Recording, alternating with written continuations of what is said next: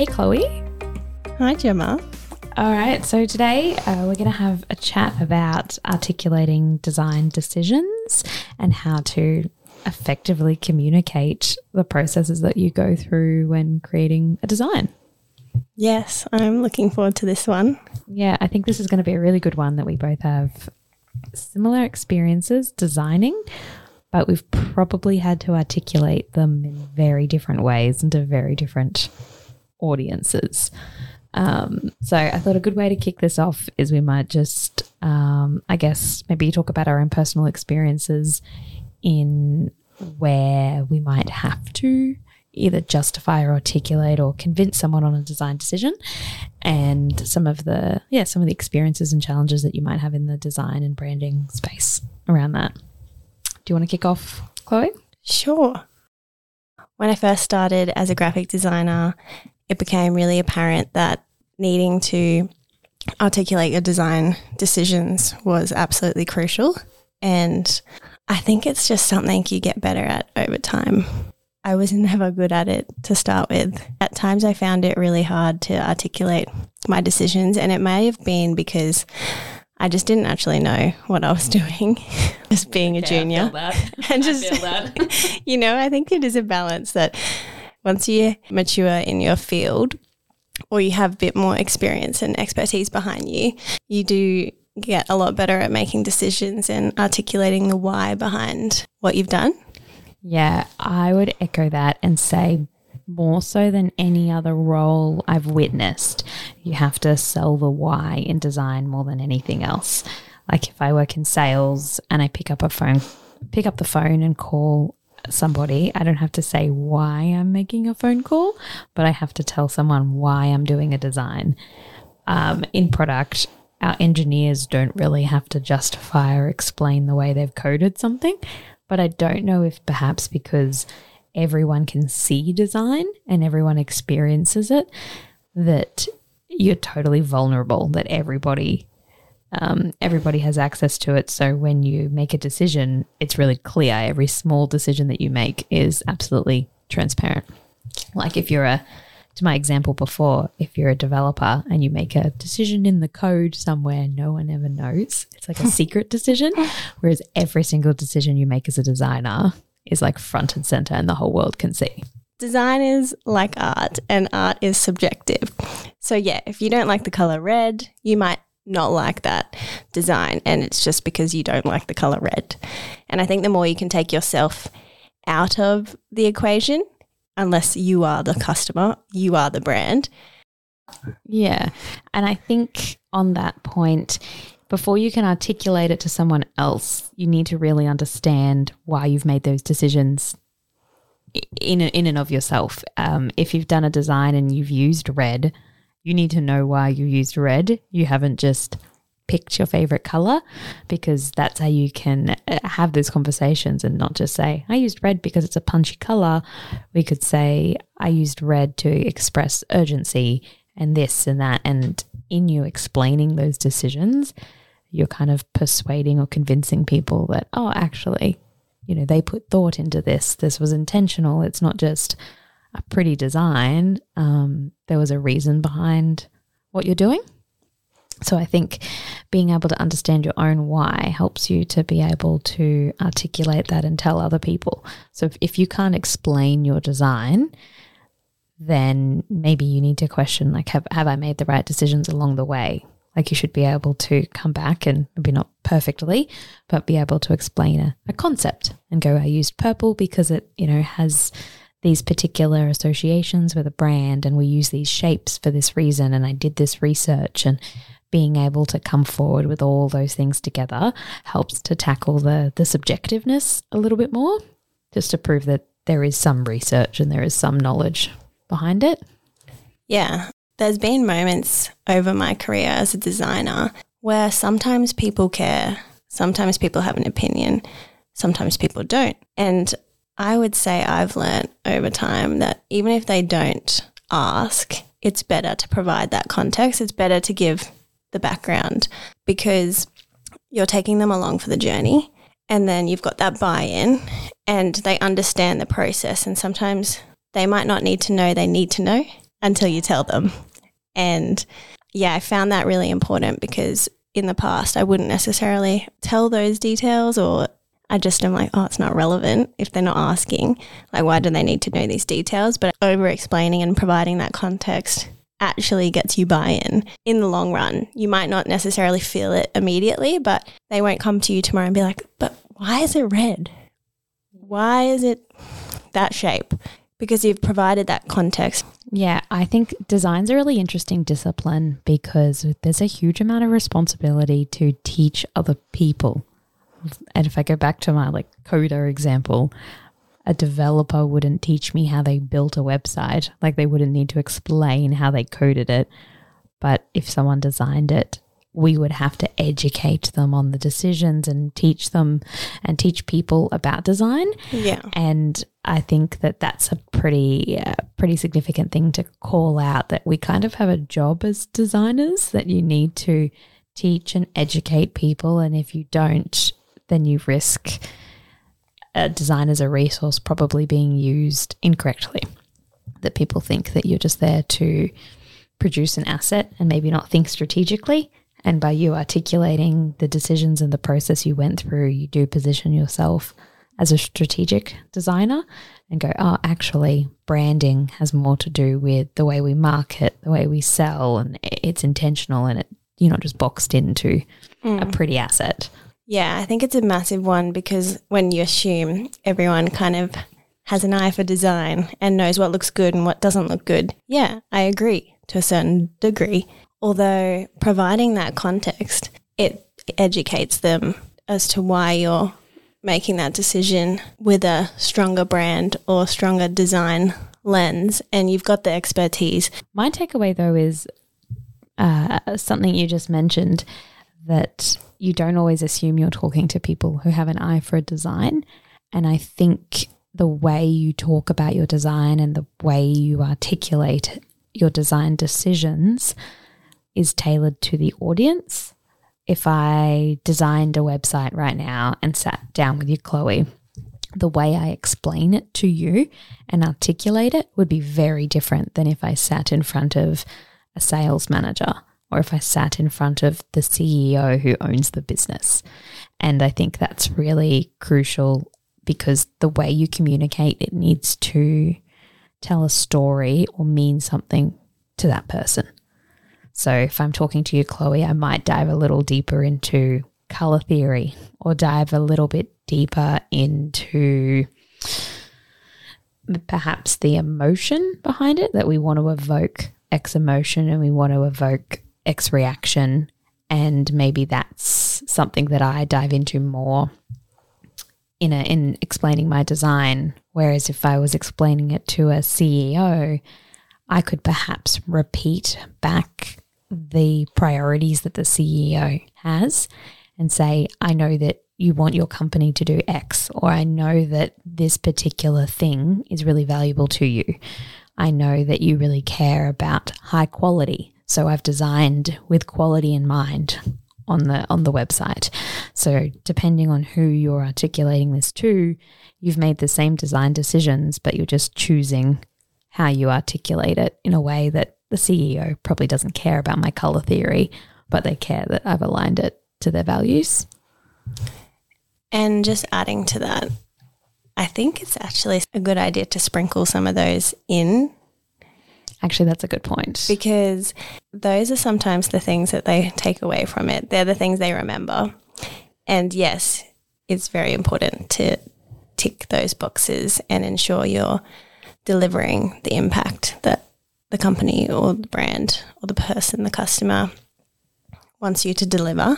But I think adding that extra layer actually just shows your expertise it provides confidence that you know what you're doing. You're the brand specialist, you're the designer, you're the graphic designer. And I think it really gives you credit and it actually backs you up more. That's an extra thing that they may not have known. That's why you made that decision as well. Yeah, I think I had a I had a manager working as a UX designer and he gave me advice to try to reference the laws of UX whenever I could.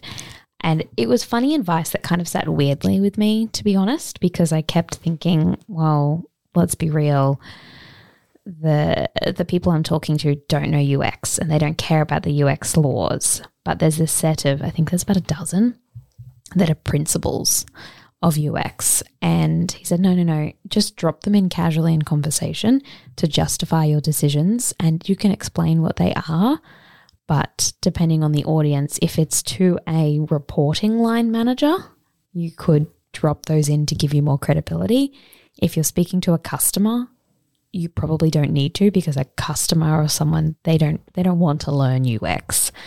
But that credibility is really important in an internal space that you need your leaders and your managers to actually know that you are upskilled and perhaps dropping those terms can make you um, seem more credible and that's something that I didn't really like to go, oh, I don't want to just drop a buzzword in for the sake of it.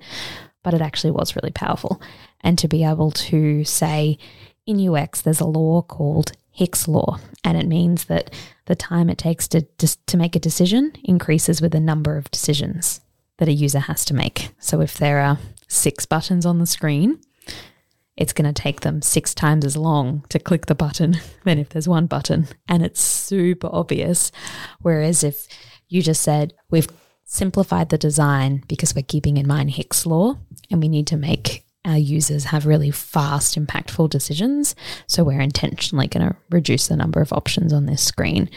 Everyone goes, oh, I'm not going to, I'm not to contradict a law. Like that's Hick's law. Um, and so I used to actually have a printout on my desk of like the list of the laws and a couple of notes. Um, there's a really good resource actually um, on those UX specific laws that I just used to drop into conversation. There's really obvious stuff. Like, of course, more options means it's harder to make a decision, but it has a law and it's kind of going. Um, I think there's a, a law of proximity that it's like when things are grouped together, people associate that they must be related. Um, if you have two menu options together, people go, well, they're to do a similar function, which seems logical. But when I drop in, oh, it's the law of proximity, there's a bit more credibility there for a senior manager or someone internally that you could articulate that to. Yeah, I think that's a really great piece of advice. There's a skill that I think designers do really well compared to other disciplines. And I don't know if we just do it naturally, but I think that designers are great storytellers. I don't know if you'd agree with that. Yes. And when I say storytelling, I'm any journey. I think it's because we're used to telling a story or bringing someone on a journey with an experience in our design or in our art or what we're creating that this is just a, a way to verbally explain it. Sometimes a story doesn't have to be really exciting like a natural storybook. I think sometimes the art of storytelling can just be you've brought everyone along for the journey and they really understand why you've made decisions at what point and how you got from A to B. Yeah, something I do exactly in that format when I'm presenting. Um, if you can't tell already, my experience is more UX design. So it's very functional, where it's very like button, screen, and often how I will share and articulate those decisions to a team and go, this is the concept that I have. The journey I take them through is very, here's a scaffold. So I remove all color and I display black and white, like well, grayscale, uh, grayscale block frames where I'm like, here's a box where I'm going to put the button, here's an area and talk about these concepts high level and get everyone to be on the same page, then they agree with a concept. And I might have three or four images and adding fidelity with every image so that I get everyone to agree. For example, you know, this is the website. We're going to have a header banner here and we're going to have a menu vertically. And everyone can kind of see that in a rough, low fidelity kind of version. And then I make it have a bit more fidelity and go, okay, so now we agree on that. And of course, I've done this all prior, just taking them on that journey and go, well, these is this is using actual buttons and colors, and I might not use real photo images. I'll just use a placeholder grey box. And as I go, then I actually start to add content and I don't show them a final mock up of here's actually what the website would look like until I've maybe gotten four slides in or shown four designs prior. And the reason I like to do that is because then people's first bit of feedback isn't, oh, I don't like that shade of blue, or oh, I don't like that icon, because they've already agreed on the concepts prior. And if they have feedback that is significant, they've probably already given it to you. And the aesthetic feedback is then last. And I've found that to be really effective in articulating, particularly to technical people. I find that a lot of technical people, when you're going, here's my design for a website, and they have to go build it, they go right into the weeds and, like, oh, you know, this section here. And I think that the way that we do our menu bars now doesn't fit in with this and that. And I'm trying to sell a concept first. So it's selling someone on an idea and then breaking it down into more detail. And then you sell them on the color and whatnot. Um, and people realize that what you've done as a designer is more conceptual as opposed to fine art. Um, so that's definitely something that I've learnt more the UX space, but I think it's applicable to any kind of design really. If you go like these are the the shapes that I'm looking at, this is the general narrative we want to, and you gradually treat them like building blocks and put them together until you get a final concept or a piece at the end. Yeah, in the design and graphic design space, I can totally relate. And that experience is pretty much exactly the same from my perspective. I don't know if it was something I was taught at uni or if it's just something I've learned along my journey. You never just show the final product or the final logo or the final concept at the start within reason, depending on the conversation. If you're trying to convince someone about a design and you have the time and it's early days, you want to break that down. If it's like the deadline's in an hour, that's a bit different, or the deadline's tomorrow, or it's a major pitch to the client and they've already been on the journey, you could start with the logo. But if you're trying to communicate the story and you're trying to articulate and back up your design decisions, and that's crucial to the conversation, showing that process is really important. We picked this font or this typeface because serifs or sans serifs are XYZ. We picked these colors because color theory suggests that blue, orange, red mean this. We went with this look and feel because you've done like a competitor SWOT or you've checked out I'm not going to go through all the different ones, but I think you get what I'm saying. You justify your decisions along the way and then you back it up with your concept or it backs up your concept. So, and that is why we've picked blue. That is why we're using these shapes. That's why we're using this type of photography taking them on that journey and articulating why you've done each step and shown them, even sometimes you can show them, we tried this. Because if you can almost anticipate what they might ask, try and answer them before they ask you. Try not to leave too much to the imagination and don't let them answer questions in their own mind when you could have addressed them and anticipated that that's maybe what they were thinking. Really put yourself in their shoes and think if I didn't have my design hat on, really think about how they're viewing this conversation and viewing what's on the screen or in front of them. Really think about the questions that they might be thinking because you don't want them to walk away and make an assumption that could be completely opposite to what you intended. And I mean, you can't control the uncontrollables. That's some really good advice. I think going in with it's a bit like a um, going in with a bit of a toolkit of actually these are the objections that I think might happen or the questions that might come up.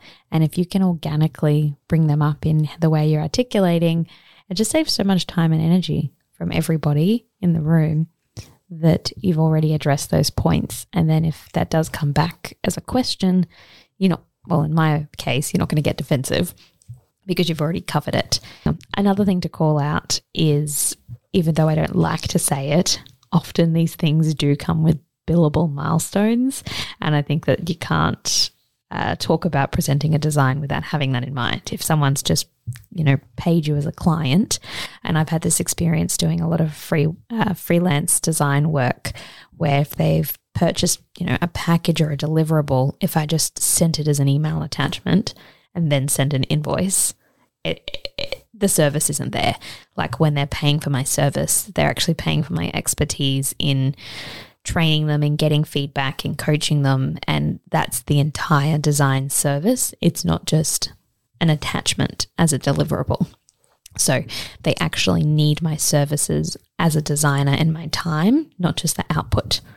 So that's something that I also try to keep in mind that when I I do it I do it already when I'm working in a in a company as a designer, but particularly when it was presenting to a client as a freelance designer and there was, you know, a bill- billable time in associated sitting down and actually explaining that I think is a part of a part of the service. And I wouldn't expect to get something without an explanation or without a, mm. a storytelling association so that I actually understand what I just bought. It's kind of like going in and buying a car off the shelf and not actually knowing what it is. Like, as annoying as used car salesman can be, having someone to actually go through and talk the features, and that helps you get familiar with what you're just about to invest in. And it helps you have trust in what you've just purchased and you have faith that this thing is going to work. So I actually feel like you have a duty as a designer. If you've just sold your skills, you also need to coach your client or coach these people as to how to get the most of that asset and I think articulating design decisions is a whole part of that um, and a part of your service and role as a designer. It's like you're going to spend maybe 20% actually designing in design software, and you're going to spend 80% either researching or articulating or doing non design activities just to get design to be supported and actually utilized in some way. Yeah, and I think you can speed that process up as well, the background work over time. So That's you true. might not need to do all that research. Someone hires you or contracts you because you already have that pre foundation. And yes, what you choose to share with them to sell the project and convince them that this is why they hired you and you've made these decisions. You just pick and choose out of your toolbox what you choose to bring up then, but you might not need to invest that much time to that because you may have already done that research and it lives rent free in your mind. lives rent free in your mind. I think that's a good way to summarize this too. Is that these are skills. Like when you say lives rent free in your mind, you at this stage, Chloe, you probably do all of this inherently. Like you, you might not even realize you're doing it. If I said, "Hey, like present the last thing that you just designed to me," I get a I get a feel that you're probably gonna do it in a way that's storytelling anyway and maybe at the start of your career, it's really intentional. And then before, it's just like BAU, you don't even know it. It's just natural. Yeah, exactly. And that just comes with time and practice. Something else I just wanted to bring up was the importance of the conversation that might happen after your conversation. Oh, that's a good one. So it kind of comes back to like, what do you think the key takeaways are going to be from that meeting, presentation, storytelling, if they were to walk away and ex- explain to someone else what your design or your concept or your project was about, what is that story that you want for them to tell other people? Because when you're trying to get buy in, you want them to echo those key messages and selling those points. You don't just want them to take away that, yeah, it looked really great. It looked really professional. You want them to have more substance behind what they're saying when they're convincing other people when you're not in the room. Yeah, that's really powerful because often you're presenting a design idea to someone, and unless you're presenting it to the CEO who's about to sign a check at any organization, whether it's independent, whether you're in a large company, usually that person you've just explained a design to has to do something with it. So, um, I've had it from the experience where I've uh, had to explain a design concept and then immediately it's had to be passed on to a development team or someone to build. And that person wasn't me. So I've explained a concept, gotten buy in from the client to go, this is what we want to build. And the people I was selling it to were more business and sales oriented. And then they were going to, you know, palm it off to someone to actually build. And whatever message that I told them, they were going to contract out to somebody. So to actually say, oh, you know, we, it's really important that we have articulated you know this hero image at the top and that's the really that's the huge standout. Sometimes decisions get made in the production phase. It's happened to me before where they've gone oh we've had to cut scope. Or as we were implementing or building your design we decided that we're going to do the first part here and do the second part later and they've actually cut scope and edited my design into pieces and parts. Whereas i feel like if i articulated okay, well, this is the important part, they would be able to better prioritize or better use my design when I'm not in the room. And so um, that's a really specific example. And I'm actually I'm picturing the design in my head because I'm scarred. But the idea being that you've got to give a message that knowing how everyone could leave that room and how they're going to have a conversation about your design. Yeah. And to give a specific example related to graphic design, in my experience, I've had to pitch the design or the concept, the idea to my boss, my team, and I know the next step is then that's going to be presented to the board or it's going to be presented to the leadership team. I'm not going to be in that room. So whatever I say is going to get echoed. I need to be really intentional and really conscious of what I'm saying so that the right message gets passed on when I'm not there. Yeah. Yeah, and that makes that makes total sense. Okay. So, Chloe, do we have any final parting words of wisdom to wrap it up? So, I'll wrap it up with a takeaway from what we've been speaking about. People will make assumptions when you give them enough space to make assumptions. So, how can you set yourself up to minimize that? Yeah, and I think my key takeaway has been the the storytelling aspect that it is a journey and you can't assume that everyone's going to have your opinion if you don't give them the same opportunity to foster and grow that opinion um, along the way. So that's really crucial, probably just general career advice, but particularly with design. Yeah, I think a lot of the stuff that we've been talking about today, you could relate that to a lot of different industries, a lot of different fields. Yeah, absolutely. Okay. All right. Thanks, Chloe. Thanks, Gemma.